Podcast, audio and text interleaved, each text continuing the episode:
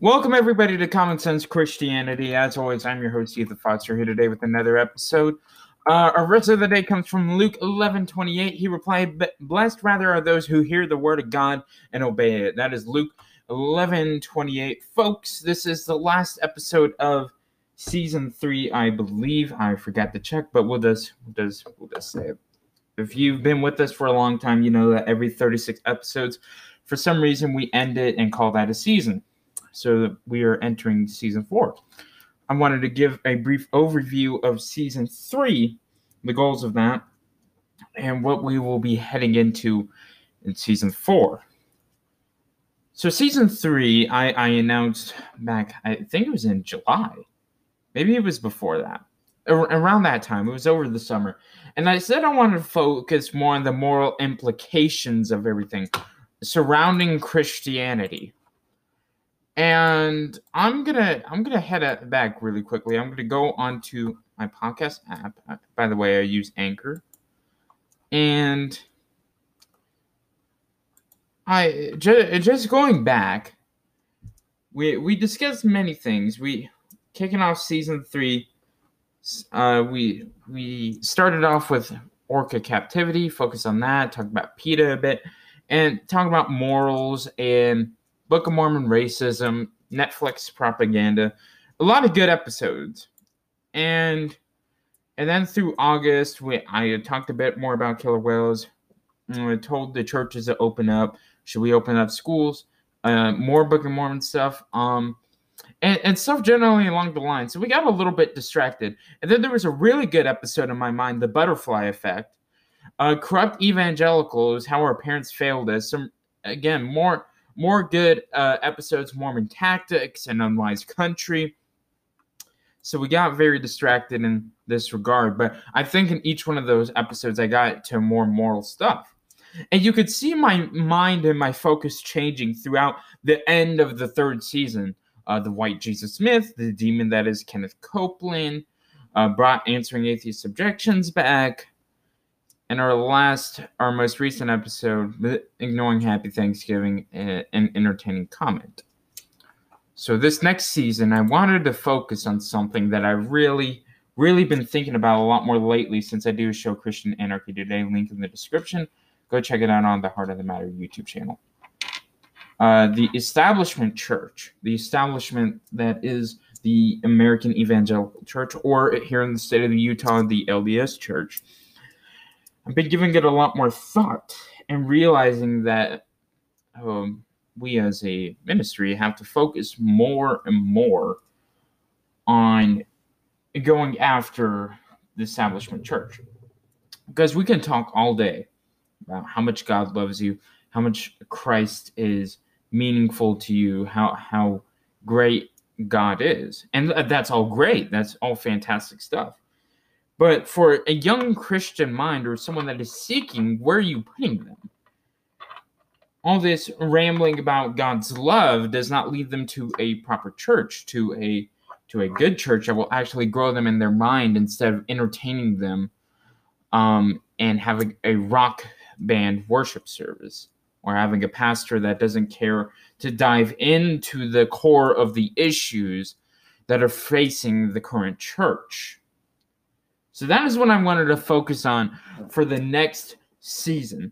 Now, at the very beginning of season three, I said I said there's one topic in particular that I haven't talked about at all this season. Uh, but I'm going to briefly go over it now. I haven't researched it at all. I just wanted to give you my specific opinions on it, and it's something that has become more and more irrelevant. Um, it before COVID, it was very, it was a much more relevant topic, but when COVID came about, you know, the politicians switched their focus on how they wanted to win their elections. And that is the topic of immigration, of the kids that are being held at the border in cages, supposedly. Well, not supposedly, it's actually what's being done. And you hear all the rabid Trump supporters come to the defense of the president or just blame former President Obama for this, which he started it, Trump continued it. That's as a factual statement. But uh it it really shows, and this is relating to the topic of next season, it really shows how disgraceful the church can actually be. Because when your political candidate that you spend so much time defending does something that is contrary to the very principles of biblical scripture, you ignore it. That that that's what the church is doing here. Because obviously, when you are holding children in cages separated from their parents, and there's 500 of them currently where they have lost the connection between the parents and the children, obviously this is immoral. Whatever justif- what, whatever justification you give. And yeah, I understand the argument of well, it could not be their parents. You you you have ways of figuring that out. You don't just flat out separate them and sometimes lose them, lose the connection between parent and child for months at a time. How on earth is that moral? But because the president of the United States, that has 80% evangelical support, does it, it's not a problem. But when President Obama does it, there's the problem. You see the switch of it? Morality doesn't change for one's convenience. It may hurt President Trump politically if we were still in the election season. Now that he has lost, it doesn't matter. But it may have hurt Trump politically if if the evangelicals came out against this and said no we we aren't going to support this. No that this is a problem mr president. You have to stop. It may hurt his core base but at the end of the day it doesn't matter because god wants you to point out the evil no matter if it hurts yourself. Morality doesn't change for your convenience. And me as a conservative pointing this out, um, this can hurt me if I were ever to get into politics, which hopefully I don't. The, this hurts me with the reputation of fellow conservatives because I am breaking away from the tribe of conservatism and saying, hold up, I have eyes. This is wrong. And this this immorality has really only been pointed out by what some may call the radical left. So by me agreeing with the radical left, that paints me as the enemy. Why am I the enemy? just because I agree with someone that may disagree with me on how the government should run or or how how high the tax rate should be but I agree with them with one moral issue what does that make me? All of a sudden that makes me a contributor a contributor a traitor of my political stance. All of a sudden I'm not conservative anymore. I am one of them in conservative clothing. You, you see the circular logic of this? So we we brand ourselves and this happens in religion all the time too. We brand ourselves as uh, we we are in these tribes i'm trying to formulate my thoughts here we are in these tribes and if you break away from even one thing you are excommunicated from that tribe of thinking so with the evangelical church it can be the trinity Oh, the the Trinity has to be correct. By the way, I agree with it. The Trinity has to be correct in all forms. The church fathers told us this is the correct way to view the essence of God. But then someone over here will say, Well, I don't quite get the Trinity. Uh, just because the church fathers say something is true, that doesn't make it true.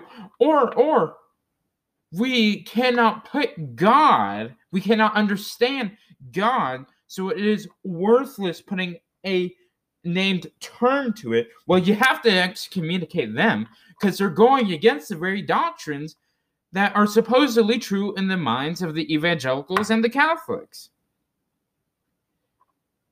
Yeah, you have to do it. It's challenging the very authority of of the leaders of that particular organization. And there's many examples of this. Um, in in my case, you have to believe that God created the earth in six literal days rather than six metaphorical days or figurative days. You cannot believe in evolution because the scientists and the science behind it have been painted by by the evangelical church as enemies of Christianity. You cannot agree with them because they are your enemy. They are a different tribe. We're at war with this tribe. I hope you, the audience, are understanding the connection here.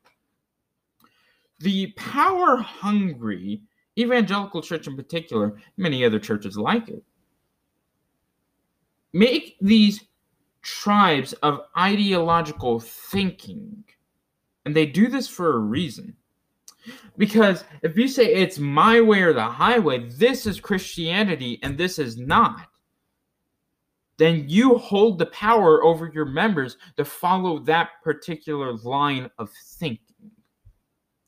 I'll give you a controversial one, and it's one I've participated in. Mormons can never be Christian. They can never be Christian. It's just too far afield. Now, personally, I agree that Mormonism is not a Christian ideology. I do think a Mormon can be a Christian. What defines Christianity? It is faith in Christ. It is faith that Christ came down, died, resurrected, and saved us from our sins. Now, you can talk all you want about temple work, about tithing, about whether Jesus is Satan's brother, etc., etc., etc., on what the Mormons believe. But if they hold that one principle and stick to that principle and found and found their lives on that principle, they are just as Christian as I am or as any pastor is.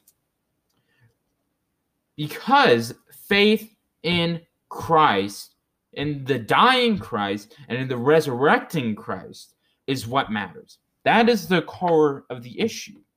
That is what defines Christianity. Now, it is w- totally fine to have doctrinal differences. We can argue all day about doctrine, about the Trinity, about salvation, about the age of the earth, etc. That's all well and good. But you just excluding someone based on their different beliefs regarding Christ and saying they're hellbound or whatnot is not right. Who are we as Christians to judge?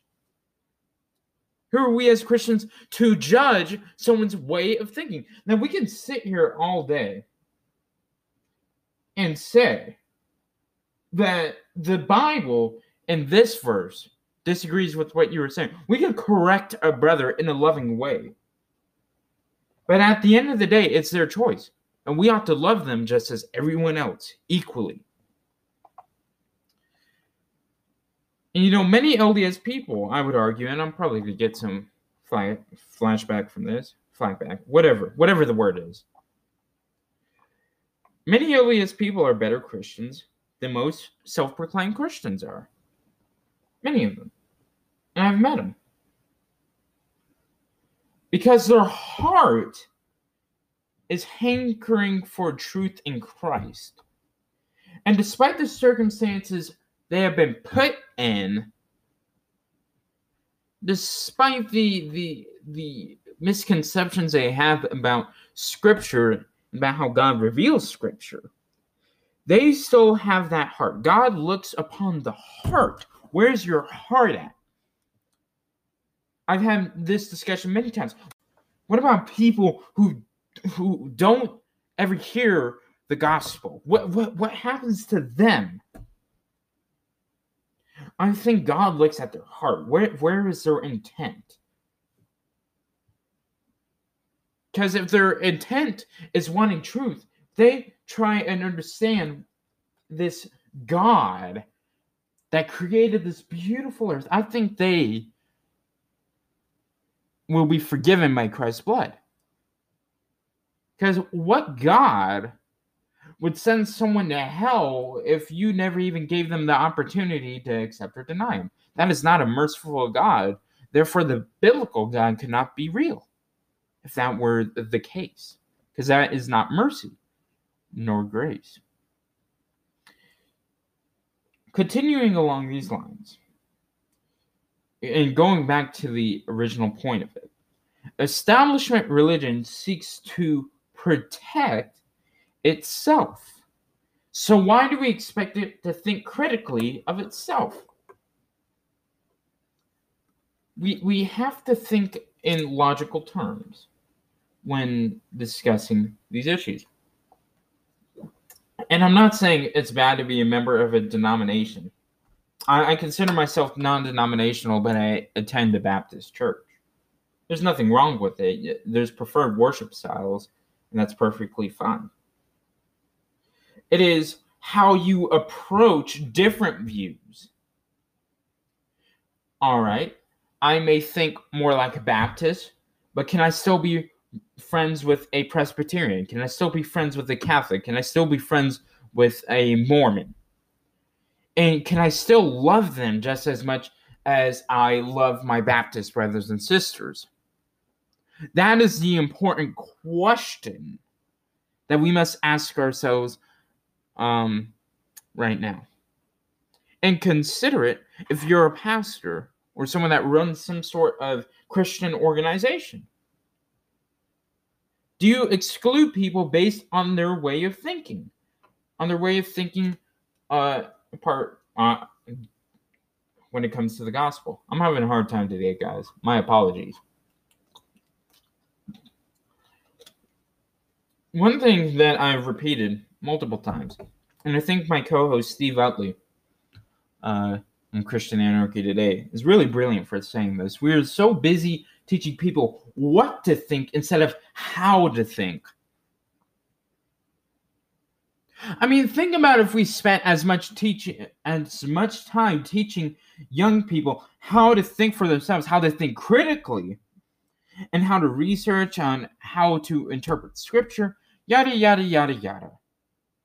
If we were to spend that much time on teaching them how to think instead of what to think, the Christian church will be much more successful than it is now. We will be growing rapidly.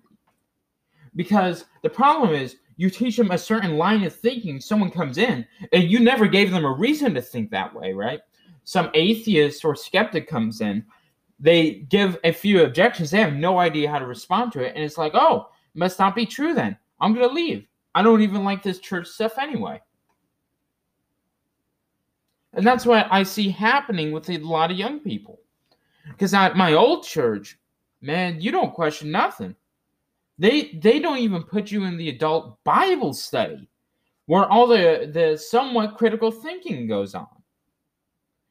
And what happens is, is that we get taught, oh yeah, Paul had faith.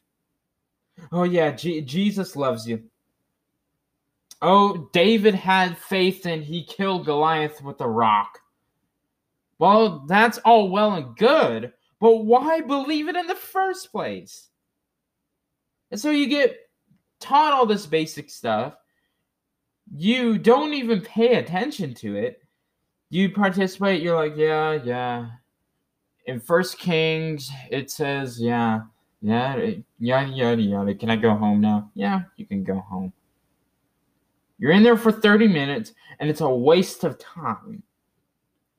It's a waste of time. They might as well not even attend youth group or Bible study or whatever group you have for your young kids in the church. Might as well not attend because they're not getting anything out of it. They may learn a Bible study story, but how is that going to help them in their lives? How is that going to help them grow in a relationship with Christ? They're they're not reading the Bible for themselves. And what and if they do, if they open up Leviticus or something, oh no, that's gonna tear them apart. They're not even gonna know what they're reading. Why are we stoning all these people? Why aren't we doing it now? No one's following the Bible. Well, they don't understand that there's certain context to everything. And that's a big problem. Um, it, it it's why, since uh, the United States is becoming less and less of a Christian nation, it's why more and more people are leaving because they have no reason to go. If they get nothing out of it, then why go? Why waste your time on Sunday and Wednesday if you get nothing out of the Bible lesson, especially if it's not entertaining? The people of this world love entertainment instead of truth. The truth is not entertaining. It's very complicated, it's a lot to take in. But on your quest for truth, you have to be able to put in the effort and the willingness to be able to figure out what it is. I'll give you an example. At Shawn McCraney's church campus, uh, which you can check out on YouTube, he gives these hour long uh, sermons on a couple verses of each book of the Bible. Every week goes verse by verse. Um, and I was on my one year anniversary special. I was talking about it. I'm saying, yeah, yeah, Shawn McCraney, great dude. Going to his Bible study tomorrow. My friend, he said, "Oh, I want. Can I go?" I'm like, "Yeah, but it's a lot to take in." Now, keep in mind, my friend here isn't a Christian. Nothing of the sort. I, I think he's an atheist, honestly. Um,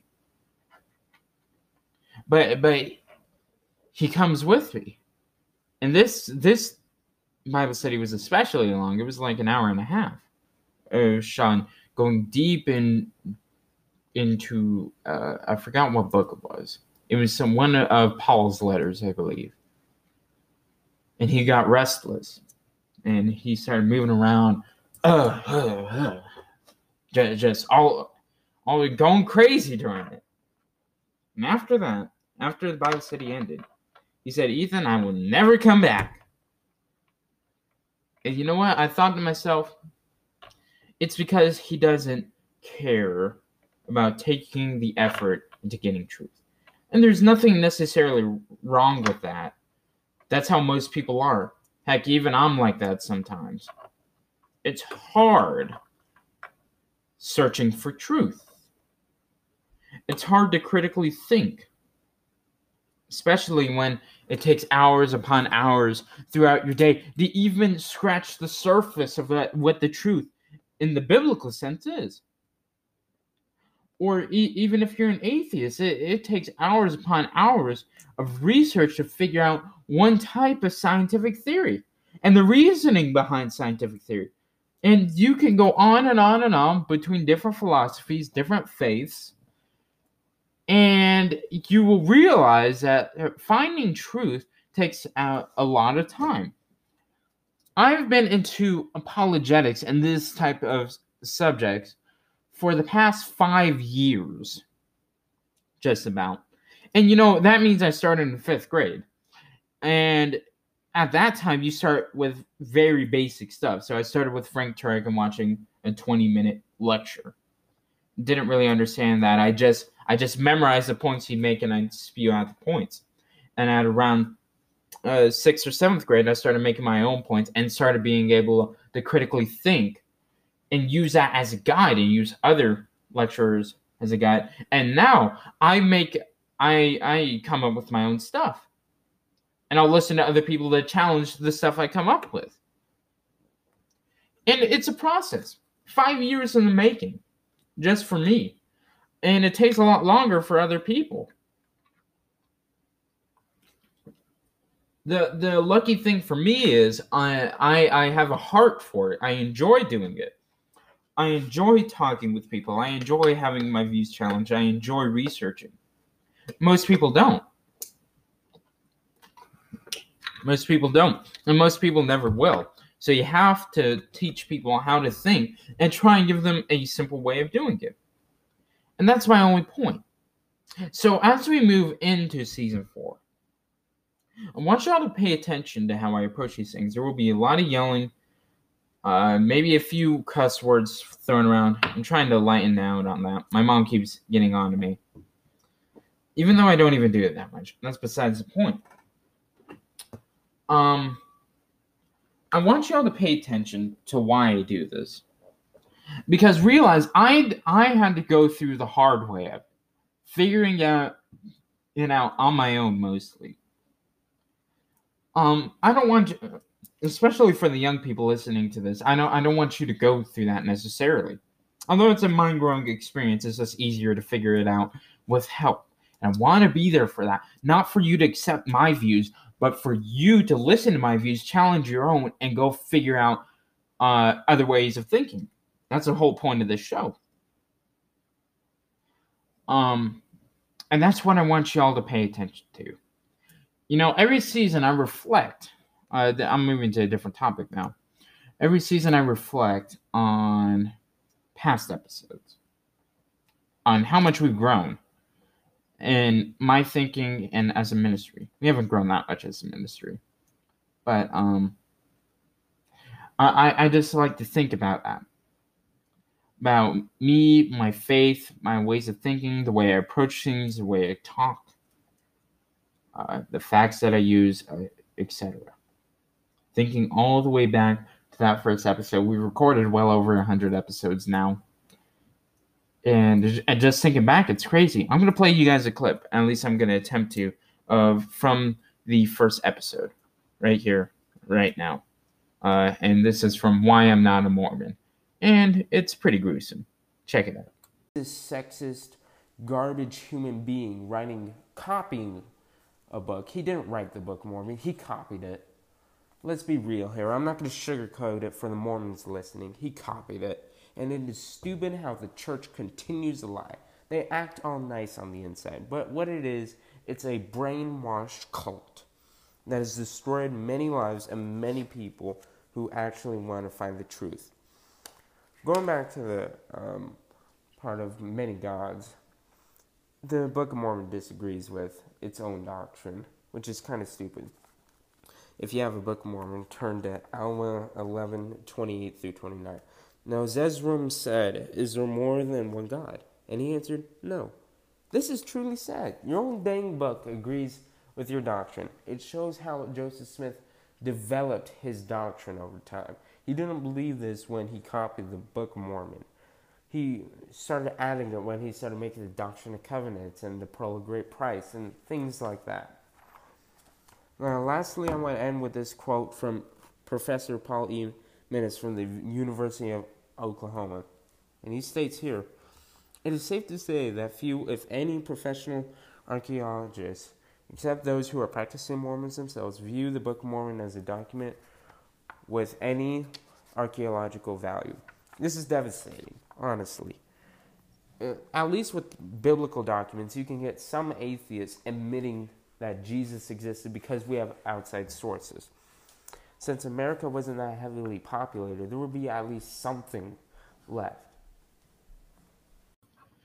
Now, some of you may be angry at me for that clip. Some of you may uh, be questioning my motives, yada, yada, yada.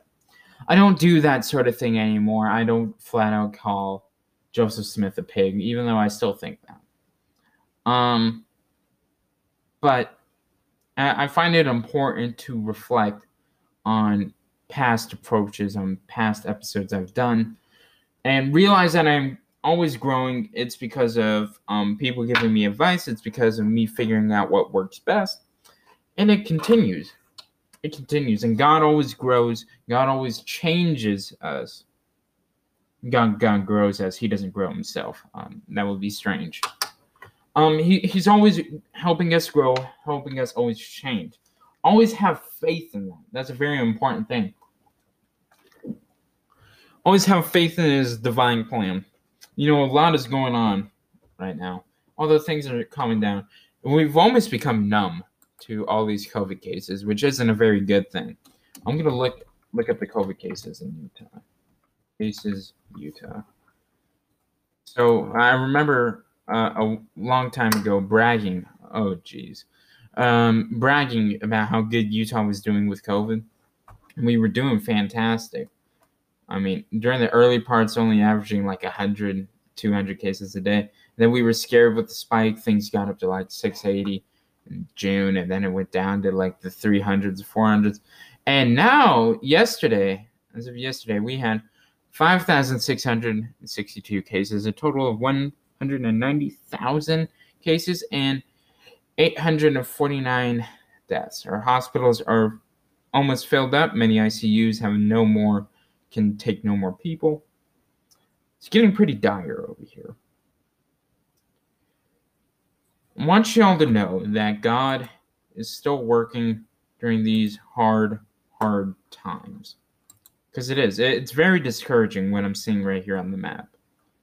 Because this stuff just continues and continues and continues. But in the darkest of times, God's light shines the brightest. We have to remember that.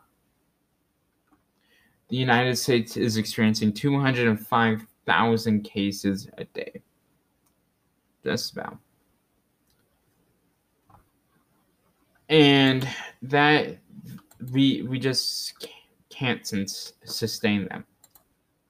We can't. And I'm I'm not saying anything that you haven't heard. I mean, if you watch the news, I don't want to sound like CNN to you, but I'm just being real. 265,000 deaths, 13.2 million total cases. At time and time again, I want to ask y'all, and this goes against the church establishment too wear your mask, stay social distance, and you know what? Go to church as long as you're being reasonable about it and not stupid. Because if you're being stupid about it, then God doesn't give you some special immunity, despite what Kenneth Copeland says. He doesn't give you some special immunity to COVID. It affects all of us. So we have to be reasonable. I went to a a Assembly of God slash evangelical church a few months ago. dang it, my phone's all the way over there, so I can't turn off the ringer. So sorry, y'all. You have to listen to all my notifications. I, w- I went to their church and I was one of three people that wore their mask in there out of probably 200. All crowded together in there. Singing and pastors hugging people and shaking hands. It looked like there wasn't even a pandemic going on. That is not right. I'm surprised they haven't had a massive outbreak there yet. Um, we have to do better. For the sake of our neighbors, for the sake of our state, for the sake of our country. We have to do better. And there's a vaccine coming. It's coming in the next couple weeks. It's going to take until May or June for us to reach to get almost completely out of this thing. It's going to take a while. Have faith. God has everything under control. He has a plan in the midst of our anxiety. And remember, we live in the greatest country on earth. Uh, there, there are countries that have it a lot worse that don't have a, a medical system that can handle this. Um, things like that. So we have to be grateful for what we have, but also remember stay safe, guys. Have faith in God, trust in Him. Uh, keep us in prayer. We're trying to do as best we can for y'all. Um, season four hopefully will be a great season. Um, I pray that God will make us successful in that and we will see you here Wednesday for the first episode of season four here on Common Sense Christianity.